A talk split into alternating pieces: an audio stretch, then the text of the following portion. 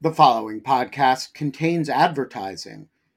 To access an ad-free version of the Lawfare podcast, become a material supporter of Lawfare at patreon.com slash lawfare. That's patreon.com slash lawfare. Also, check out Lawfare's other podcast offerings, Rational Security, Chatter, Lawfare No Bull, and The Aftermath. Mother's Day is around the corner. Find the perfect gift for the mom in your life with a stunning piece of jewelry from Blue Nile. From timeless pearls to dazzling gemstones, Blue Nile has something she'll adore. Need it fast? Most items can ship overnight. Plus, enjoy guaranteed free shipping and returns. Don't miss our special Mother's Day deals. Save big on the season's most beautiful trends. For a limited time, get up to fifty percent off by going to Blue Nile dot com. That's Blue Nile dot com.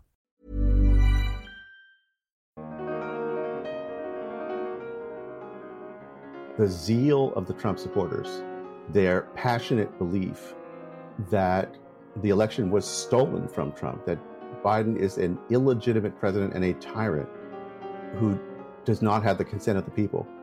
That is the most important fact to know about today's Republican Party. Today's Republican Party is is run by politicians who do not themselves believe that Biden stole the election, but are obliged to pretend they do, or at minimum are obliged not to cast doubt on it, because they're afraid of this politically active and passionate base, some part of which is violent. The party does not have room for anyone who questions the, the fundamental passions of this Trump base. I'm Benjamin Wittes, and this is the Lawfare Podcast, December thirteenth, twenty twenty-one. Barton Gellman is a longtime national security reporter for The Washington Post, for The Atlantic, and elsewhere. His latest article, an Atlantic cover story, is entitled "Trump's Next Coup Has Already Begun." He joined me in the virtual jungle studio to talk about the article, to talk about what the Republican Party is doing to position itself to overturn the results of an adverse election in twenty twenty-four, if necessary. We talked about why Trump is oddly positioned better to do this Then in twenty twenty, when he held the powers of the presidency, and we talked about what, if anything, can be done to stop it.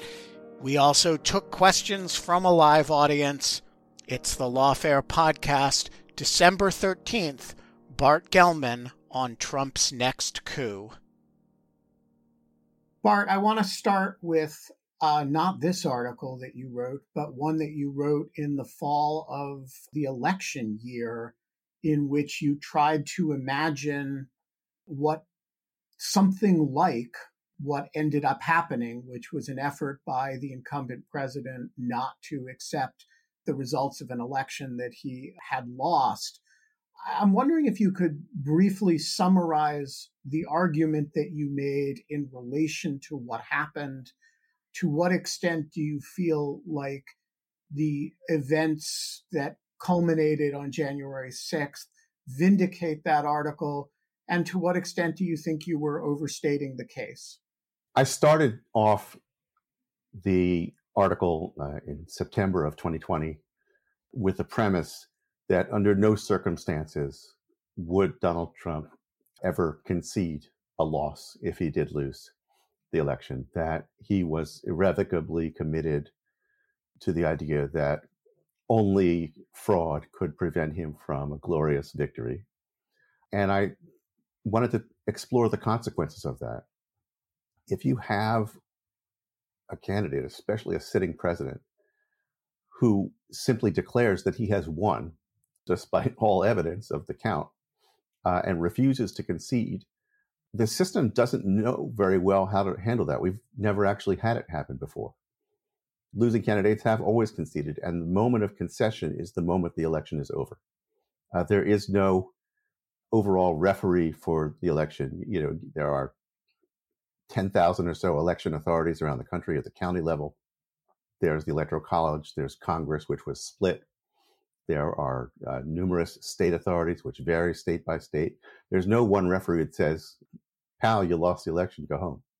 And I forecast uh, that he could make a lot of trouble and and make efforts along a lot of different lines of authority to overthrow the results. And he did make those efforts, and they worked, honestly, better than I thought they would. The one thing that did not happen was the appointment of actual dueling slates of electors for Congress to to uh, to work out. That's not for lack of trying. Trump's central strategy uh, in overthrowing the election then and and will be again next time to persuade state legislatures in Republican states to overturn any results that favor Biden by appointing Trump electors regardless of the vote of the state voters. And here he's taking advantage of some basic facts on the ground. There are six or seven swing states uh, that Biden won in the twenty twenty election and that are turning blue uh, in presidential politics, but that remain governed at home by dominant Republican uh, state legislatures. State House, State Senate is heavily Republican. The statewide voters are beginning to vote Democratic. And the Constitution says in Article two that electors shall be uh, appointed by each state in the manner set by the legislature. And it used to be back in the old days, uh, in the founders' days, legislators actually did appoint electors directly. The voters had nothing to do with choosing a president.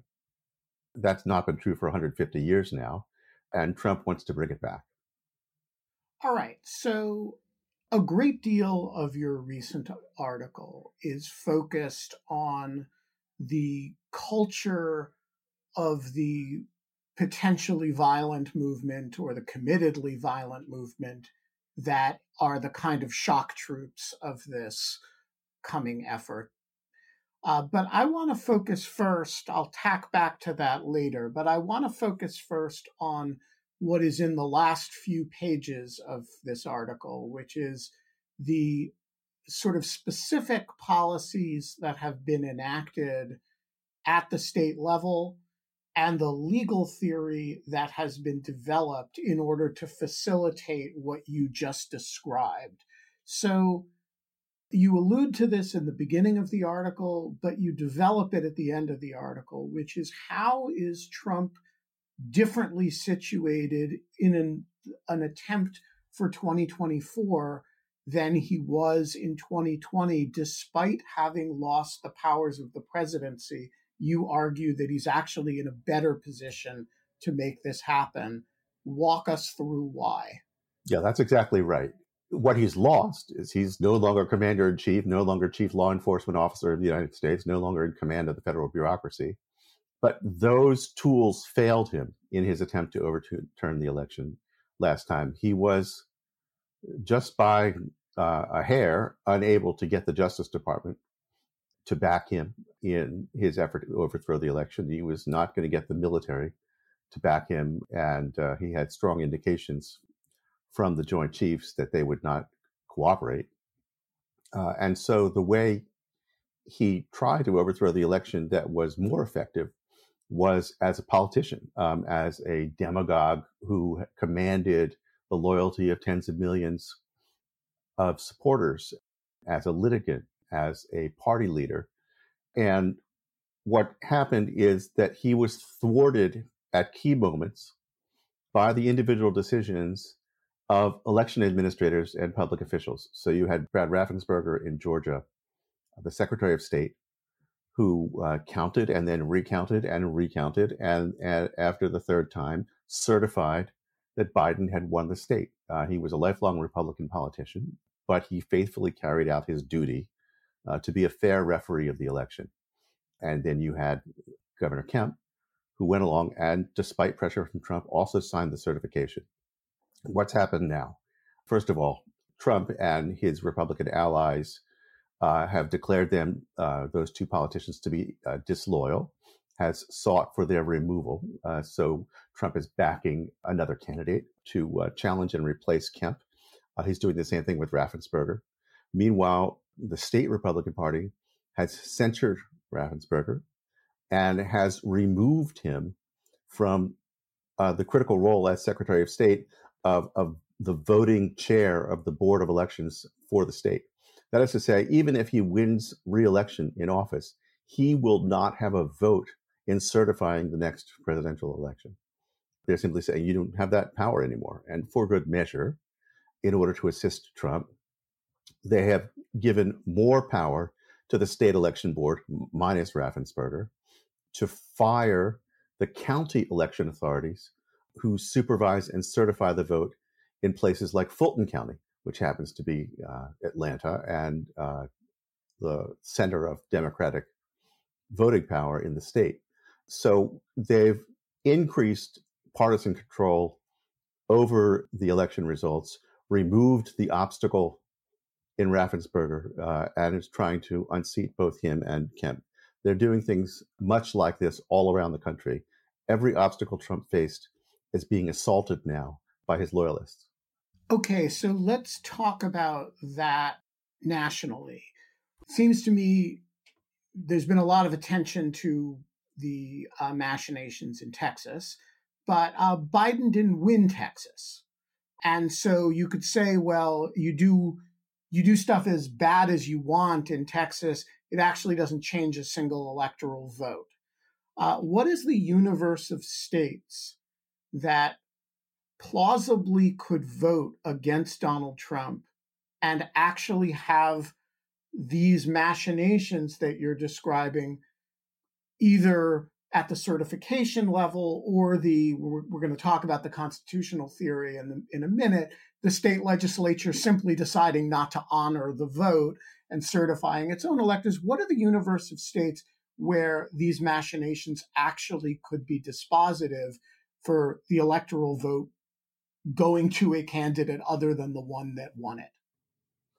So f- first, there are the states where the legislature has made affirmative changes in law or in personnel that would directly assist Trump in overthrowing the election results. So you have new laws in Arizona that affect who the referee is. For example, the governor of Arizona and the legislature are Republican. The Secretary of State, Katie Hobbs, the incumbent, uh, is Democrat. So the legislature passed a law that removed Katie Hobbs, the Secretary of State, from the line of officials who may be involved in litigation over an election. They've simply said, you can't represent the state in litigating the election. We're going to give that power instead to the Republican Attorney General. And we're doing that only for purposes of this election period. In case we elect a Republican later for Secretary of State, we'll, we'll restore that power. There was a bill in, uh, in committee in Arizona that was truly remarkable, and it harked back to what was happening in twenty twenty.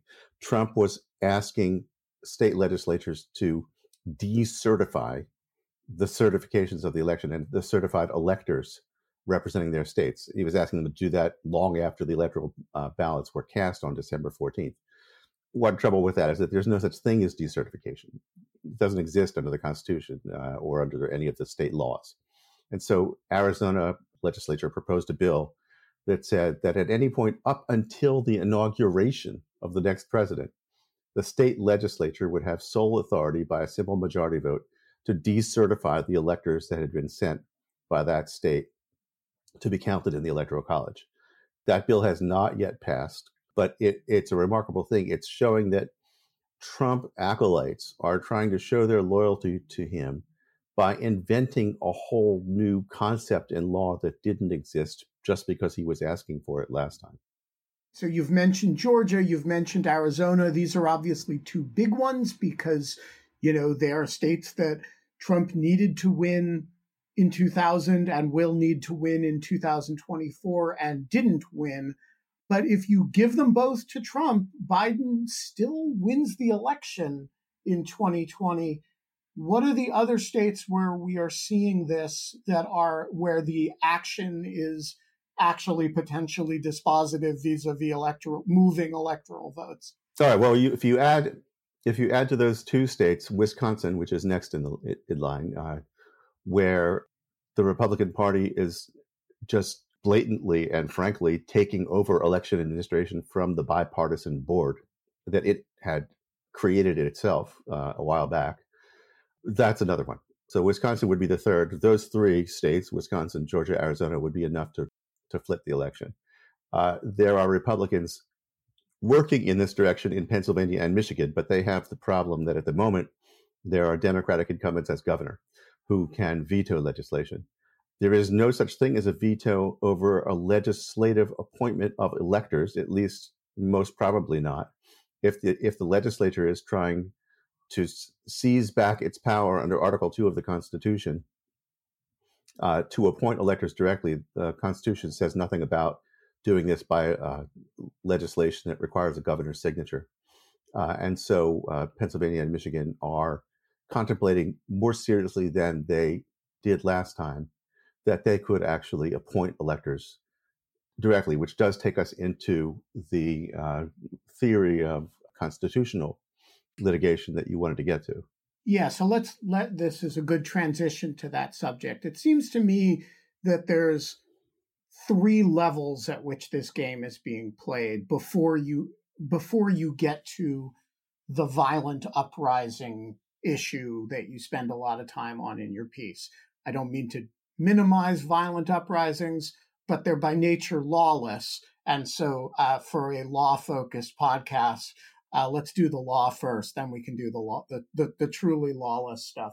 Uh, the constitutional theory here seems to me to have two elements, and the merits of which are not obviously the same, right? So one is whether when the Constitution says that the electors will be chosen in a manner that the state legislature shall determine, whether that reference to a state legislature in a Bush v. Gore concurrence kind of fashion precludes the action of any uh, at state level actor other than the legislature. The governor has no role. The, the local election officials can't make kind of interstitial judgments. The second question is, does the legislature even have to have an election at all?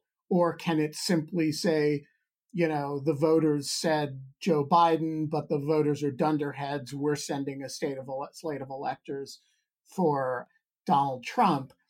And so I guess my question is, I mean, both both theories are theories of state legislative exclusivity in this, and both seem to me to be very important to the strategy, because one is an effort to keep all these pesky local electoral f- officials out of the process of, you know, making rules, uh, making policy, and frankly, counting votes. Uh, and the other is an effort to have the ability to say, screw the people, we're just doing this the way we want to do it. And I guess the, I guess my question is, how much of this strategy is ultimately about these final sort of exclusive legislative prerogatives? How much is this really all about those authorities at the end of the day? So there are lots of ways to look at the question. I think what the Roberts concurrence said in Bush v. Gore uh, was that... You mean the Rehnquist concurrence? Sorry, I, yes, I do mean the Rehnquist concurrence. Said that Article two gives legislatures the exclusive plenary power to choose the manner of selection of electors, that the states have all ceded that authority to their voters in the manner we're accustomed to, but that the legislatures could, quote, take back that power at any time. Whether he meant literally at any time is up in the air, because there are not many people who think a legislature can hold an election for president, allow the voters to cast their ballots, and then after the fact say, we've changed our mind, uh, we're going to appoint electors directly without regard to what the voters uh, have voted for. But if if if a state legislature were to uh, pass a bill uh, today saying that for twenty twenty-four, we're not going to allow Pennsylvanians to vote for president, we're just going to decide ourselves. Clearly constitutional, right? Almost certainly is constitutional, and of course is so profoundly anti-democratic that even in these days, it's hard to imagine them willing to say that openly uh, and face voters afterwards uh, on the platform that you don't get a vote for president. But if they did that, if they tried to do that, they could probably get away with it. Although politically, I think they couldn't. And I think that the whole, I, I think the, the backlash would be extraordinary. And they would nonetheless uh, still be holding elections for their own jobs. Uh, state senators, state house members, uh, members of Congress would still have to be elected by the people. They'd simply be saying for the president, uh, you don't get a vote. All right. So, so wait, let, let, let me, let me poke at that for a minute, because I think you're making a really important distinction that may in a, in a very minor way undermine the direness of the problem. Not in a major way, but in a, if we're talking about what the limits of the Bart Gellman nightmare theory is, you may have you may have just made a distinction that offers one. So you're saying, and I agree, that if a state defines the time and manner and play, you know, of of the election, it's up to us. We're we're going to send electors for the candidate of our choice. That's clearly constitutional, but so anti-democratic that no state legislature would have the the gumption to admit that they were doing that. But if they define the place and manner of it in a way like we're going to have an election, there's a much more serious constitutional question about whether they get to then not honor the results of that and simply appoint electors of their own. Is that fair? Yeah, it's not only controversial, it's it's unlikely to be lawful because of uh, voter reliance, to say, voters, you choose a president, and then afterward, never mind, we're choosing the president. But it's also unclear whether it would even come to the court, because the Electoral Count Act of eighteen eighty-seven says that if multiple slates of electors are put forward to the president of the Senate and the National Archives, and January sixth comes again, and now Congress has before it Biden electors that were selected by the people, and Trump electors were selected by the legislature, and Congress uh, is the one to decide which electors to honor, if either. Because one scenario is that they say, just exclude the state altogether. Right. All you six million Pennsylvania voters, you know, you, you were just tossing your votes. Okay. So, so this is really interesting and really important. So the, the grandest theory of the the Bart-Gellman nightmare scenario depends at the end of the day on who controls the two houses of Congress, right? Because if you imagine a Trumpist sort of, a, not a Republican sweep, but a Trumpist Republican sweep, which is at least philosophically a different thing, if it's even if it's not politically a different thing, in two thousand twenty-two, so that you had two houses of the legislature that were both controlled by people who were at least tolerant of the effort that you're describing, that fact itself could be dispositive of the adjudication, right? This is one important reason why Trump is in a much better, stronger position to overthrow the election in twenty twenty-four than he was in twenty twenty, uh, because Congress was split in twenty twenty. No one party controlled both houses of Congress, uh, which led to potential scenarios that I had written about in September, in which Congress could be deadlocked and unable to decide which electors to seat. But if Republicans uh, take back the House and Senate in next year's election, then Republicans will be the ones to decide uh, on the electors. And the performance of the party in terms of its obeisance uh, to Trump and its willingness to do whatever he asks and demands doesn't give me confidence that they would follow a sort of fair accounting of what the voters have decided. This Mother's Day, celebrate the extraordinary women in your life with a heartfelt gift from Blue Nile. Whether it's for your mom, a mother figure, or yourself as a mom, find that perfect piece to express your love and appreciation. Explore Blue Nile's exquisite pearls and mesmerizing gemstones that she's sure to love. Enjoy fast shipping options like guaranteed free shipping and returns. Make this Mother's Day unforgettable with a piece from Blue Nile. Right now, get up to fifty percent off at Blue Nile dot com. That's Blue Nile dot com. Burrow's furniture is built for the way you live. From ensuring easy assembly and disassembly to honoring highly requested new colors for their award-winning seating, they always have their customers in mind. Their modular seating is made out of durable materials to last and grow with you. And with Burrow, you always get fast, free shipping. Get up to sixty percent off during Burrow's Memorial Day sale at burrow.com slash ACAST. That's burrow.com slash ACAST. burrow.com slash ACAST. Could your political views make you the target of cybercrime, identity theft, stalking, or even violence? I used to think this was silly, and then weird things started happening to me. Someone defaced my car. It had Lawfare license plates on it. Somebody delivered weird antique postcards of Guantanamo Bay to my house. You know, weird stuff. The volume of personal data online has tripled between two thousand nineteen and two thousand twenty-three, and angry individuals fueled by political polarization can access it all for up to ninety-eight percent of American citizens. And I was one of them. Lots of people were using my name, my home address, uh, other information about me to try to intimidate me. And I want to say that has dramatically slowed down in recent months. And one of the reasons is Delete Me. As I have said before, there are products here that I read the ads because, you know, that's my job. And there are products here that I read the ads because I really use them and really like them. And Delete Me is one of the Lawfare advertisers that I am most enthusiastic about. And here's why. Uh, it finds and removes personal information I don't want online, and it makes sure it stays off. It's a subscription service that removes your personal information from all of the largest search databases on the web. And in the process, it helps prevent potential identity theft, doxing, and phishing scams.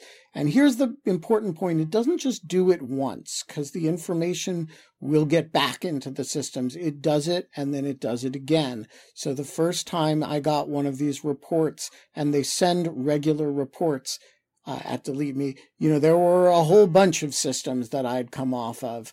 But then each time I get one now, there's still one or two or three that I'm back on the system, and Delete Me has once again deleted me. So sign up and provide Delete Me with exactly what information you want deleted, and their experts will take it from there. And as I say, they send regular personalized privacy reports showing what info they have found, where they found it, and what they removed. It's always working for you, constantly monitoring and removing the personal information you don't want on the internet. When you sign up, they immediately go to work scrubbing all your personal information from data broker platforms. Your personal profile is no longer theirs to sell.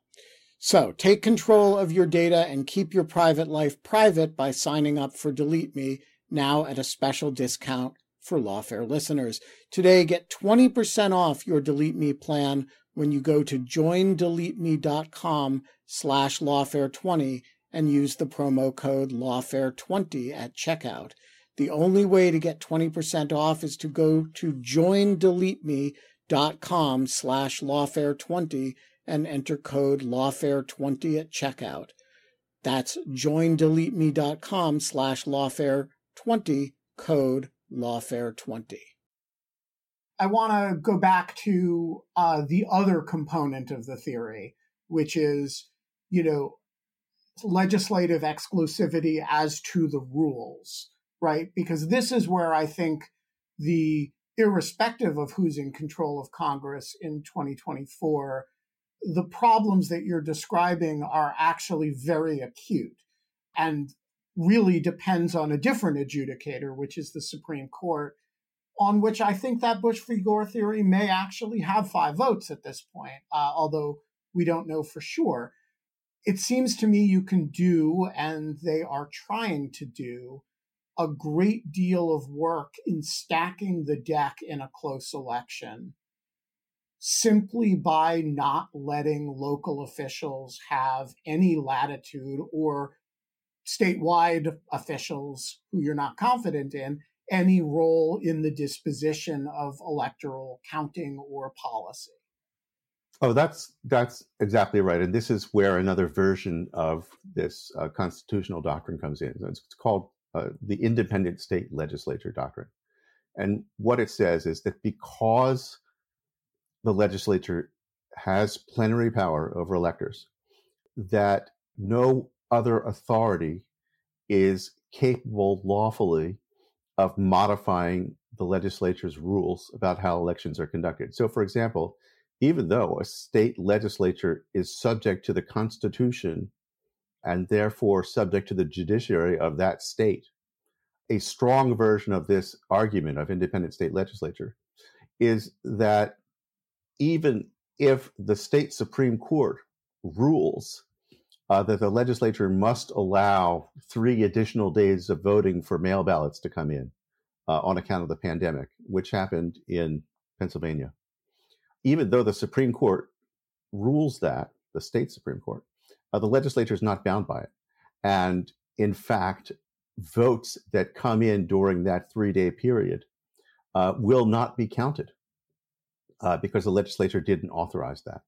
And likewise, you have uh, you have a, a theory that would say that uh, federal court rulings can't change legislative rules, and you and you have a theory that state officials and local officials, administrators of elections, can't say, for example, we had a power outage for three hours, so we're going to hold the polling place open for three additional hours today, or all the hundreds and hundreds of different kinds of accommodations that have to be made that aren't explicitly described by state legislative rules, but they're just subordinate decisions that have to be made by administrators.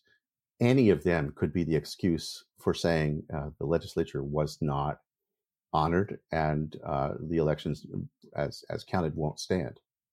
Right. So how do you, if you're imagining the implementation of the, the Gellman nightmare scenario, how do you imagine it? Like, what's the order of of fear in terms of, is the is the primary fear that the rules are sufficiently stacked so that the votes get counted and certified in an inaccurate fashion?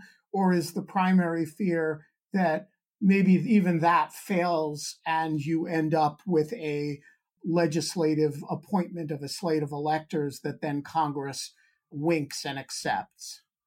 I think both could happen. I, I think that what what we're not likely to see is a legislature that baldly states, we see that Biden has won the state vote, but we're going to appoint Trump electors anyway. They're going to say instead that the voting results are unreliable or violated the law or were fraudulent. Uh, they'll say the voters failed to make a choice because the election was held under rules that they hadn't authorized, uh, or that there was fraud, or, or, or any number of excuses like this. So in the first instance, they're doing the traditional Republican voter suppression. They're they're uh, setting rules in many states that are calculated to reduce the number of minority voters, reduce the number of very young voters whose addresses tend to change frequently, for example, and may not match on voter rolls, uh, to reduce the number of voters who rely on drop boxes. Uh, because they can't get to uh, polls on election day. So those rules will largely be enforced uh, in the next election and will diminish the Democratic vote to some extent.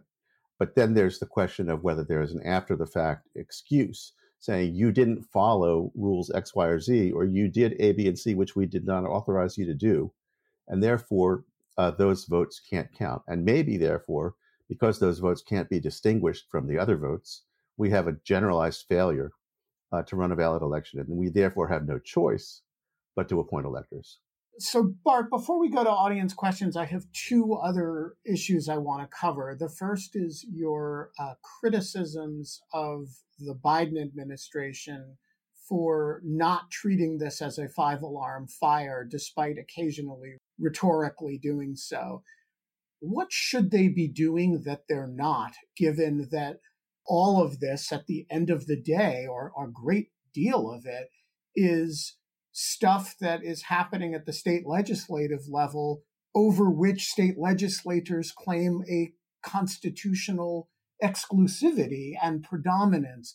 What could the president be doing that he's not doing? Well, I have a fairly unsatisfactory answer to this because, first of all, it's not my role to say what they should do. Uh, my role is to point out what's happening and analyze what the implications are and to say, this is an urgent problem. Thank God for society that I'm not in charge of deciding solutions because I wouldn't be any good at it. But I would say, at minimum, that you would like to see the president treating this as an urgent matter because he described it in a speech as the gravest threat to democracy since the Civil War.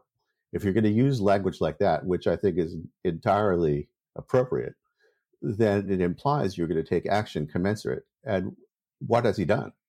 What has he done? Has, has he, it, it may be a, in part a question of, of marshaling his formal authority as president, but lots more of leadership has to do with marshaling public support and opposition and the use of civil society resources to solve a problem.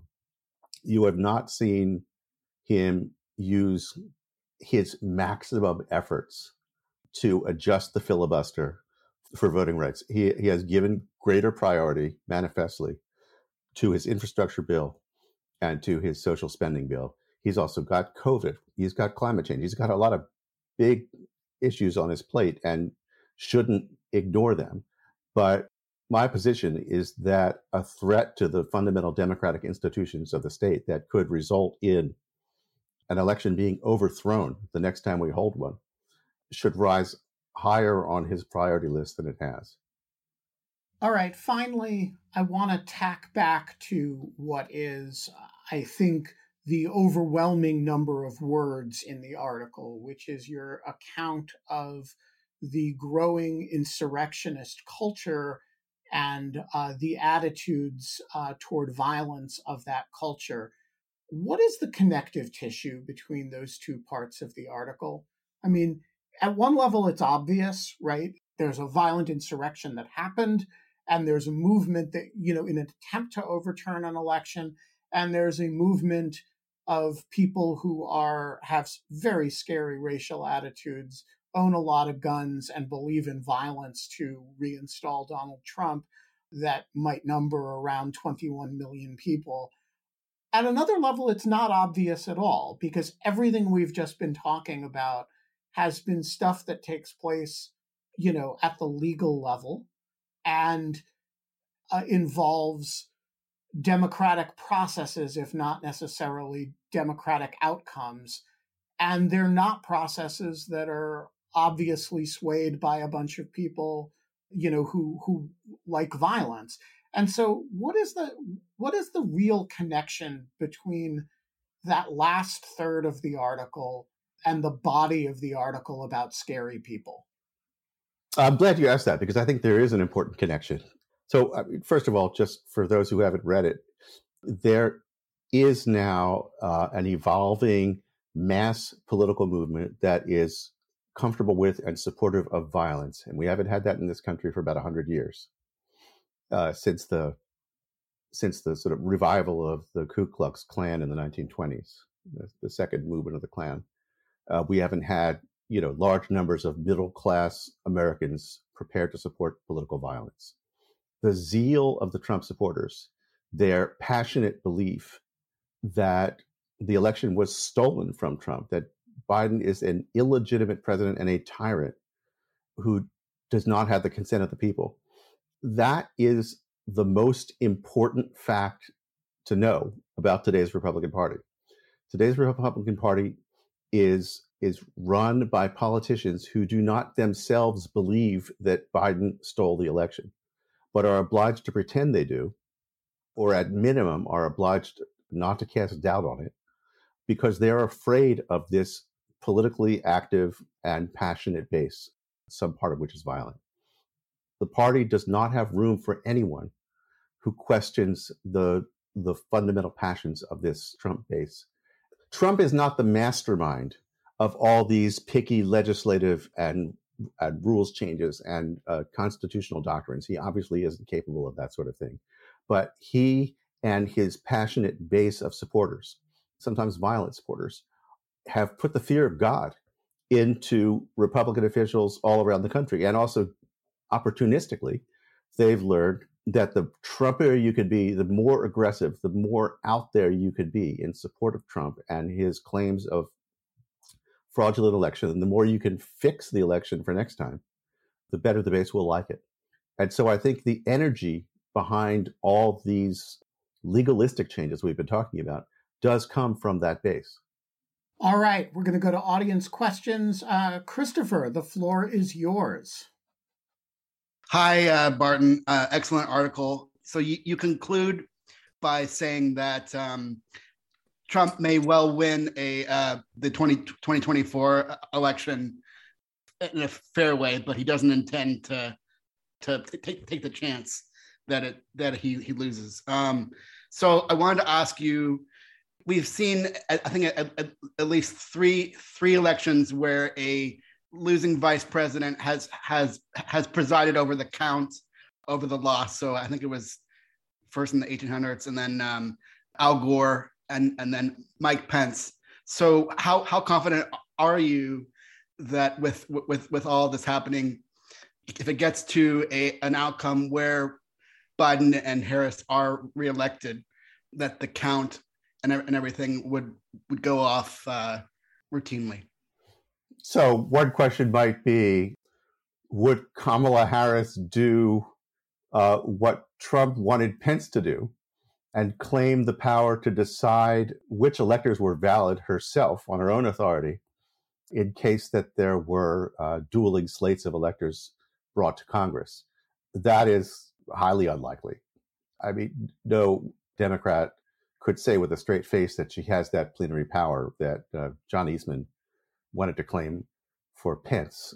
And Democrats haven't challenged the constitutionality of the Electoral Count Act in the way that uh, Republicans began to do toward the end of the last cycle. Uh, so it might be that she presided over a count on January sixth, twenty twenty-five, in which there were dueling slates of electors, and the Republican House and Republican Senate voted to count the Republican electors, even if the Democratic electors were the ones that came from the state votes. Uh, and she would be in an awful position, but I don't think she would succeed if she tried to claim authority to make the decision herself. And what would, just to be clear, what would be the mechanism by which by which she would, I mean, it would be, she would basically preside over the the dispute. The houses would break into separate proceedings and vote and come back with an outcome, and it would bind her, right? More or less, yes. The, the, the Constitution itself says that the uh, electoral ballots from the states shall be opened by the vice president in the presence of the House and the Senate, and the votes shall then be counted, passive voice. So who counts them? Constitution was silent on that, and so Congress, uh, after a very bad experience in eighteen seventy-six, passed uh, the Electoral Count Act, which specified procedures. It's a very poorly drafted act. It's got gaps and holes in it, but it's not terribly ambiguous about what will happen if the same party controls both houses. House and Senate would each break up to it, it, it, into its own chamber and vote on the slates of electors and come back and present those votes to the vice president, who has no deciding authority herself. Harry, the floor is yours. Uh, thank you, Ben. Um, my question is the following. Since a state legislature chooses the manner of choosing the electors, does that arguably preclude the legislature from choosing a second slate of electors after an election, because there is no law regulating the manner in which the two-house state legislature would go about choosing a second slate? I guess the question is, assumes that a state legislature can only act lawfully. If it doesn't act lawfully, it's not acting as the state legislature, and therefore it can only act according to some preceding law. Uh, that's exactly uh, the form of one argument against the idea that the legislature could choose electors after permitting an election. Uh, the argument is that the power that the legislatures exercised was the power to say, we are going to choose electors this year by means of an election held among the voters, and whoever wins the most votes uh, will win the electors. And that, that that power does not allow the legislature to act contrary to that law that it passed in advance of the election. Uh, the, uh, the counterpoint argument would be that uh, the legislature's inherent power under Article two of the Constitution is never relinquished. Joyce, who asks me to read her question, uh, asks, the Congress unsuccessfully so far has tried to enact an updated Voting Rights Act. It seemed, based on what you report and what we are seeing, that there needs to be some federal guidelines for how states and local governments run elections. Besides amending the Constitution, which is probably impossible, have you any thoughts about what reasonable guidelines we should work on at a national level? I'm not expert enough to understand the boundaries between federal authority and state authority over state elections. Certainly when it comes to federal elections, Congress has authority to tell the states how to conduct them. And so uh, there are federal legal provisions that would, for example, require that everyone who has a driver's license be automatically registered to vote. There are a number of voter suppression methods that Republicans have used around the country that would be ruled out by uh, update to the Voting Rights Act and other federal legislative proposals, all of which are being filibustered by Republicans. Whether the federal law can reach into uh, some of the legal tricks that are being employed now to infiltrate uh, state election administration authorities, I'm not sure. So Auntie has a related question, uh, somewhat broader. Thank you. So is there any chance whatsoever of federal election reform to do away with state electors in presidential elections and move toward a direct nationwide popular vote election, e- even in the case if uh, Democrats held both houses of uh, Congress? Thank you. I won't claim to be expert in this, but my answer would be no. There is no chance of that because it would require a constitutional amendment. And there is such an obvious correlation between the party interests of the Republican Party to, to keep the Electoral College that I can't imagine you could get the supermajorities required for a constitutional amendment. What about the state level activity in that direction, you know, oriented around the National Popular Vote Compact? It seems to have quite a bit of state-level support, but not enough to get it in the ballpark of actual implementation. Is that fair? This is the idea, just to be sure I understand you, that that states make a compact that that they will each send their electoral votes uh, in favor of whichever candidate won the National Popular Vote. Correct. And I think it's been, you know, sixteen or seventeen states have have passed legislation signing up for it, but the momentum has definitely stalled, and it's hard to see how it gets to anything like states controlling two hundred seventy electoral votes. Yeah, I, I mean, the problem is the same as abolishing the Electoral College, it, it, and this would have an impact that's comparable. Since nineteen, what, ninety-two, Democrats have won almost every presidential election according to the popular vote.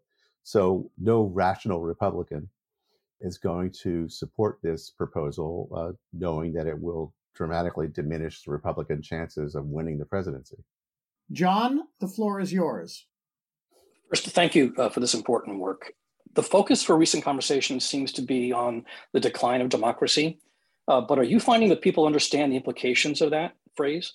And I, I know my question is more about advocacy than journalism, but I'd like your thoughts. Would it help generate motivation before it's too late to dig into the hypotheticals for which we do have some high degree of confidence, um, such as silencing of journalists and academics, government surveillance to ascertain indicators of resistance to the regime, social media, uh, even enforcing party loyalty through the manipulation of federal funds? I'm picking on those because we saw some aspects of that in the previous administration. So I'm curious on your thoughts of how to help this land better among those that perhaps aren't reading your piece. That's a really interesting question. Uh, I'm not in the advocacy business. any more than I have crossed already in the way that I wrote this piece. And it's further and further from empirical journalism to uh, start to postulate what the future would bring under anti-democratic authoritarian government. But I'd, I'd certainly like to see uh, studies and opinion articles uh, on this subject and in exactly the areas you talked about. What, what do you get when you have an authoritarian government that is no longer subject to popular sovereignty? Uh, well, yeah, you get repression. You get you you get the arrest of journalists. You get the jailing of political opponents. You get people fired from government jobs who don't support uh, the regime in power. And those scenarios could be described with reference to things that are already happening in uh, formerly democratic countries around the world that are beginning to regress, including Hungary and Poland. Elaine, the floor is yours. I'm wondering if you see the final results of the election in twenty twenty-four unresolved, or is it going to go back to the Supreme Court? How do you mean unresolved? Because of lawsuits that are brought because of the electors aren't representing the people. It's undep- somebody somebody must be representing the people here. So so that's a really interesting question, and let, let, let me tease it out a little bit, because one possible effect of what you're describing is not that a state successfully, you know, state legislators successfully get Congress to count the wrong electoral votes, or but simply that you throw the whole thing into confusion and you have a mess of litigation, competing slates of electors, and competing claims about who wins. Um, and I'm curious, I, I, I think I'm channeling Elaine correctly here. Like, what happens if the result is, you know, January sixth, we have an electoral count in, and there is genuine dispute that can't be resolved? I guess the Constitution says it goes to the House of Representatives, right? Uh, sort of. There was a plausible scenario like that, and I spent some time and space on it in my September twenty twenty article, uh, that with the House and Senate split, that there there were scenarios for deadlock in which you could have two or even three people laying claim to the presidency, the third being the Speaker of the House, under certain circumstances, based on the ambiguities and failures uh, of the Electoral Count Act. With Republicans in control of both houses of Congress, um, that's exceedingly unlikely. Uh, if there are dueling slates of electors, the Republican-controlled Congress is either going to accept the Republican electors, or it's going to throw out electors uh, from all the states that have dueling slates, which will leave nobody with two hundred seventy electoral votes. And then under the twelfth Amendment, the election is thrown to the House of Representatives. And Uh, it's not a simple majority vote in the House of Representatives. It's a it's a vote state by state. Each state gets one vote based on the composition of its of its state delegation. Uh, and right now, even without Republicans in control of the House, Republicans do control twenty-six of the fifty state votes. So under the twelfth Amendment scenario, the Republican wins. I have one question before we let you go, Bart. Do you see any ray of hope in this? I mean, you've described a kind of inexorable slide toward a very, very bad place. What are the notches on the slippery slope here, if any, that give you any hope about it? I describe, I would say, a uh, an unchecked slide towards authoritarianism, but I don't believe that it's incapable of being checked. I don't have a recipe for how you fix this, but I do have some, I would say, naive confidence that we're not going to let ourselves slide that far, that somehow something will arise uh, to stop the actual theft of a presidential election.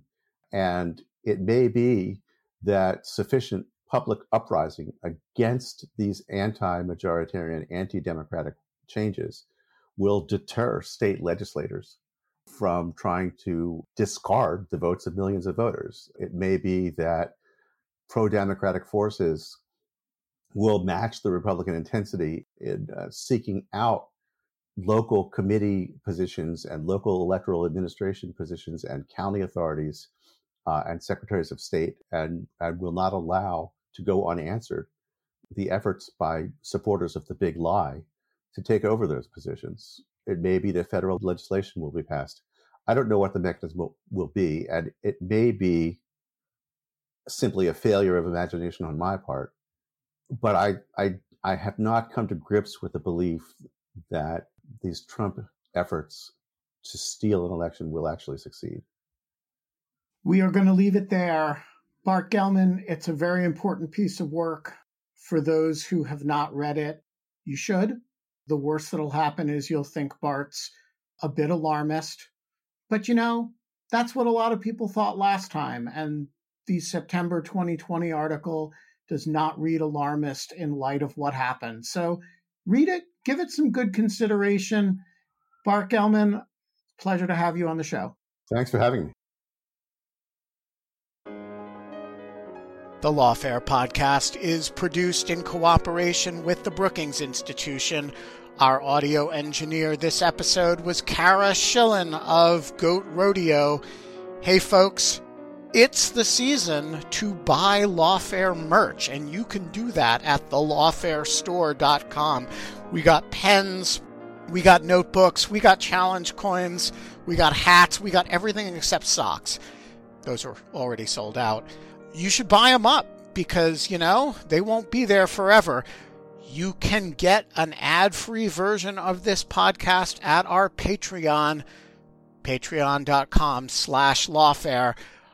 The Lawfare podcast is edited by Jen Patya Howell. Our music is performed by Sophia Yan. And as always, thanks for listening. A lot can happen in the next three years. Like a chatbot may be your new best friend. But what won't change? Needing health insurance. UnitedHealthcare Tri-Term Medical Plans are available for these changing times.